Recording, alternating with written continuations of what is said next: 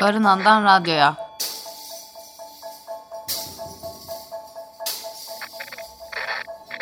On yedinci İstanbul Bienalinden sesler.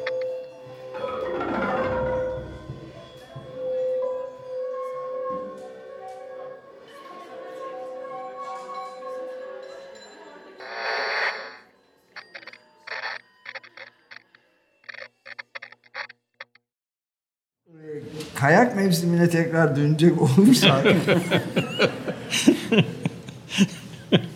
e, şu anda da güneşin doğduğunu görmekteyim diyorum. İlk programda Cem Madra'da kayak mevsimi falan kalmıyor ortada demiş. Ben de kayağa gerek yok. Biz burada yeterince kayak yapıyoruz zaten telaş içinde demişim. Bugün Açık Radyo ile devam ediyoruz. Şöyle bir basın bültenimiz vardı onu okuyayım. Bundan 7 ay önce iki deli bir araya geldi. Delice bir fikir peşindeydiler. Dünyanın tüm seslerine, kokularına ve renklerine açık bir radyo demişim ki sonradan da e, Vedat'ın e, dört cilt kitaba dönüşen koku kitabına bir dinleyicimiz olan Vedat Ozan'ın sonradan muazzam bir külliyata ve akademisyenliğine ulaştı. Burada kendime pay çıkarıyorum. Kokuları da ben ilk zikreden olmuşum ve e, dünyanın tüm seslerine, kokularına ve renklerine açık bir radyo. Hayata ve hayatın anaforuna açık bir radyo. Projeyi başlattılar. Sonra delilerin sayısı arttı. 20 deli oldular. Hezeyan da sürüyordu. Şimdi 20 ay sonra düş gerçeğe dönüyor. 75 ortaklı falan diye gidiyor. İşte böyle bol bol boş laf lakırdı laga luga demek bu bizim yapacağımız program. Özellikle de programımızı çok iyi anlatan bir şarkı bu bence. Bütün bu tatavayı filan diye yakıtı yakı anlatıyoruz. Şimdi şeyde ilginç bir şey söylüyor Cem. Ee, zaten kayak kalmadı diye ilk çevre meselesinin de daha 95'te sözü edildiğini ilk defa şimdi dönüp bakınca idrak ettim. Yani bayağı 28 seneden beri bu işi e, sürdürüyormuşuz diye. Şimdi oradan Neşet Ertaş'a gelince Neşet Ertaş'la da olağanüstü bir program e, yaptık biz. Bir mülakat yaptık. Ona değinmek istiyorum. Olağanüstü aslında e, şeyi çok özlü. Yani e, tesadüfen benim e, Ankara'da akademisyenliğe yeni başladığım sırada Ankara Radyosu'nda program yaptığını ve kendimi tamamen farklı bir evrene beni götüren biridir. Yani radyocudur aslında Neşet Ertaş pek fazla bilinmiyor olabilir ama beni duyar duymaz tamamen dünyamı değiştirmeyi başarmıştı. İlginç bir figür. Ee, hep takip ettim. Sonunda da bir şekilde yaptık. Yani şöyle hayli ilginç bir paralellikle yakın tarihte Anadolu'dan yeryüzüne düşmüş en seçkin dünya müzisyenlerinden biri olan büyük ozan ve saz şairi Neşet Ertaş ki kendisine e, Blue Türkiye'nin bluzu diyenler de var Ercan Kesal gibi ki katılıyorum. 2006 senesinde Açık Radyo'ya verdiği 3 cümlelik kısacık bir mülakatta olanca tevazu içinde binlerce yıllık sufi anlayışını orada oracıkta damıtı ver, veriyor. Ayrıca onun ötesine de geçiriyor ve aşkın musikisini eksiksiz bir şekilde bir dinleyicisinin kulağına üfleyi veriyor. İşte o zaman kendisine kimi zaman yapılan abdal yakıştırmasının ne kadar hak edilmiş bir sıfat ya da mertebe olduğunu bir anda kavrayı veriyoruz biz de diyor. Bunu açık radyoda sık sık döndürdüğümüz şeylerden bir tanesi. Şöyle diyor Neşet Ertaş. Bozlak bir feryattır efendim. Bozlak bir bağırtıdır. Yüreğini dışarıya atmaktır. Bozlağın anlamı budur. İçinden geldiği gibi bağırır, söyler. Ölçüsüzdür. İçinden geldiği gibi söylenen bir havadır. Bozlak ölçüsü yoktur. Aşk dokunsa da yıpratmaz, incitmez. Bence olağanüstü bir laf. Aşk uyarıcıdır. İnsanın yüreği uyandığında insan kendine gelir. Ben bu çevrede çerçevede söylemeyi daha uygun buluyorum. Acı da söylense, aşkla söylendiğinde dokunmaz, hissettirir. Söyleyecek söz çok ama sarf edecek yer yok derdi rahmetli babam bana. Duygusuz söz, aşksız söz, tuzsuz aşa benzer, içe sinmez. Aşk ile duyguyla insanlarımızı eğletmeye çalışıyorum. Saygım çerçevesi içinde diye de bitiriyor. Radyo çok özel çünkü hani biraz daha az önce açtım başta ben vurgulamak istiyorum. Dinleyiciye sesle gidiyor. Fakat onun bir mekansallığı, daha doğrusu bir zamansal mekansallığı var. Biz bir grup insan bir yere gidiyoruz. O sırada birlikte bir mekanı paylaşıyoruz.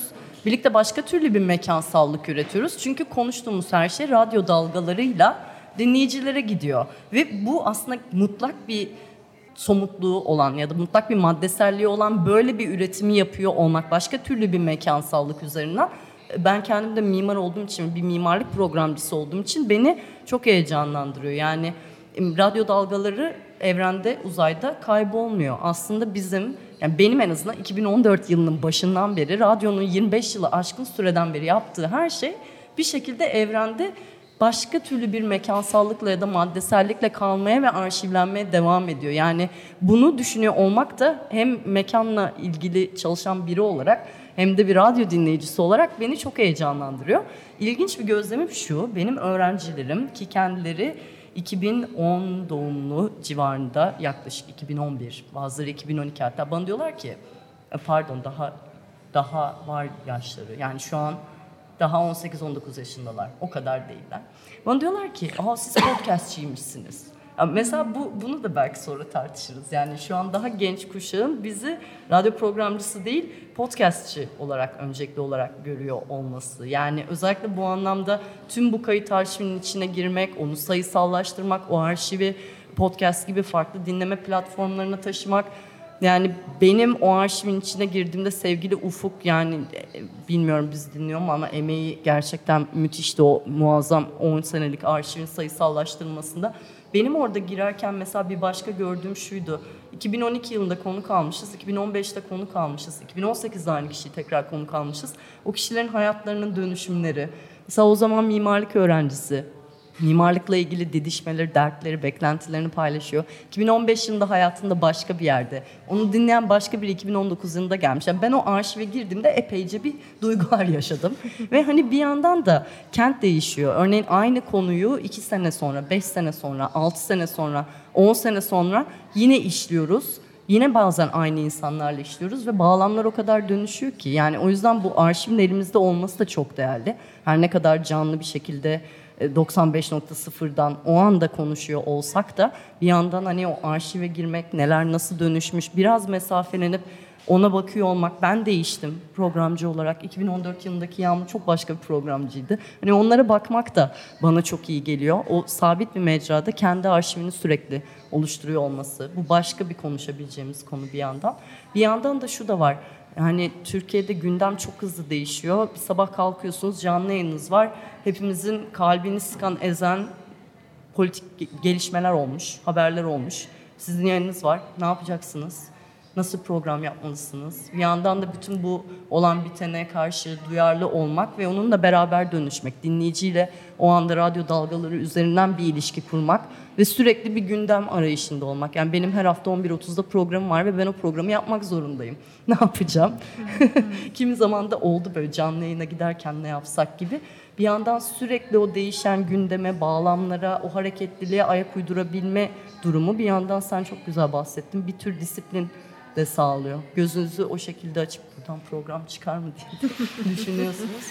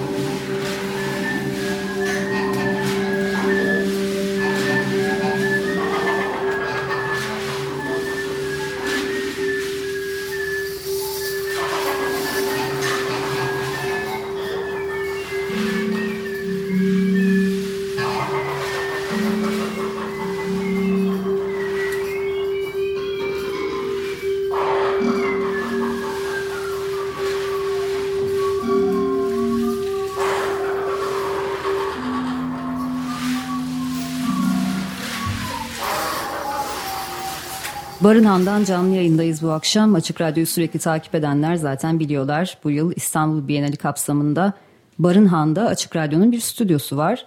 Açık Radyo şimdi ve burada isimli bir yerleştirmeyle bir arşiv sergilemesi ve stüdyo alanı yaratıldı burada. 20 Kasım'a kadar da yayına devam edecek. Biz de pazartesi akşamı kuşağı yayıncıları olarak bu akşam önümüzdeki 4 saat boyunca bir nehir yayın için Barınhan'daki stüdyomuzda Mikrofon başında olacağız. Yanımda Vertigo programından Osman Öztürk ve Ay Palas programından Tolga Yağlı var. Cem Sorguç da önümüzdeki dakikalarda bize katılacak diye umuyoruz. Yine Vertigo'dan Hilmi Tezgör'de fiziksel olarak olamasa da ses kayıtlarıyla bu akşam boyunca zaman zaman bizimle birlikte olacak. Pazartesi akşamı kuşağının en yeni yayıncısı olarak bu 4 saatlik maratonun açılışını yapmakta bana düştü. Öncelikle hoş geldiniz demek istiyorum sizlere. Bu noktada seslerinizi duyalım isterim. Hoş bulduk. Hoş bulduk. Evet 3 sene sonra ilk sesim değil mi şey? Daha önce telefondan kaydedip. evet yayından önce konuşuyorduk biraz. Evet. Hepimiz çok paslandığımızı hissediyoruz canlı yayın konusunda. Yaklaşık 3 sene olmuş galiba hepimizin. Sürekli deplasmandayız. Evet.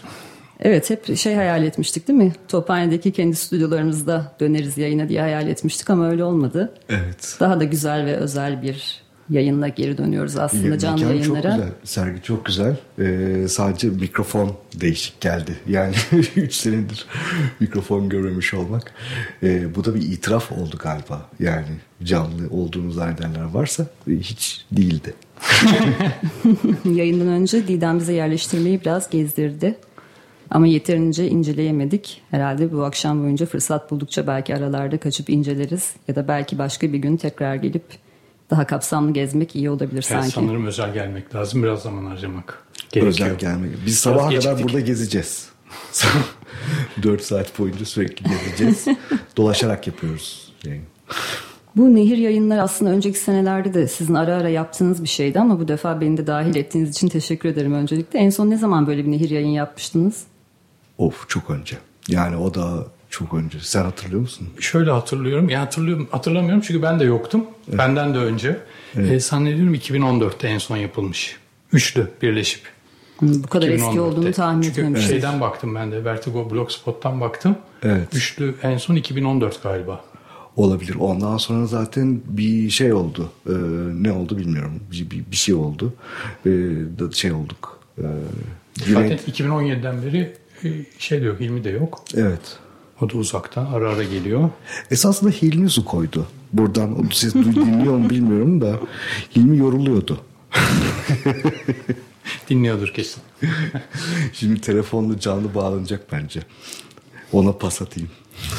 Cem bana ilk bu yayından bahsettiğinde son saat biraz zor oluyor dedi. Evet. Sen ilk saattesin senin için sorun değil. Herkes Evet. çok enerjik oluyor ama son saatte biraz enerji düşüyor biraz zorlanıyoruz dedi. Şimdi ilk deneyimim olduğu için merak ediyorum son saati. İlk saatte böyle çarklar yerine oturuyor. İkinci, üçüncü saat şey güzel akıyor. Son saatte herkes dışarıda. Sadece ben kalıyorum. Standart bu.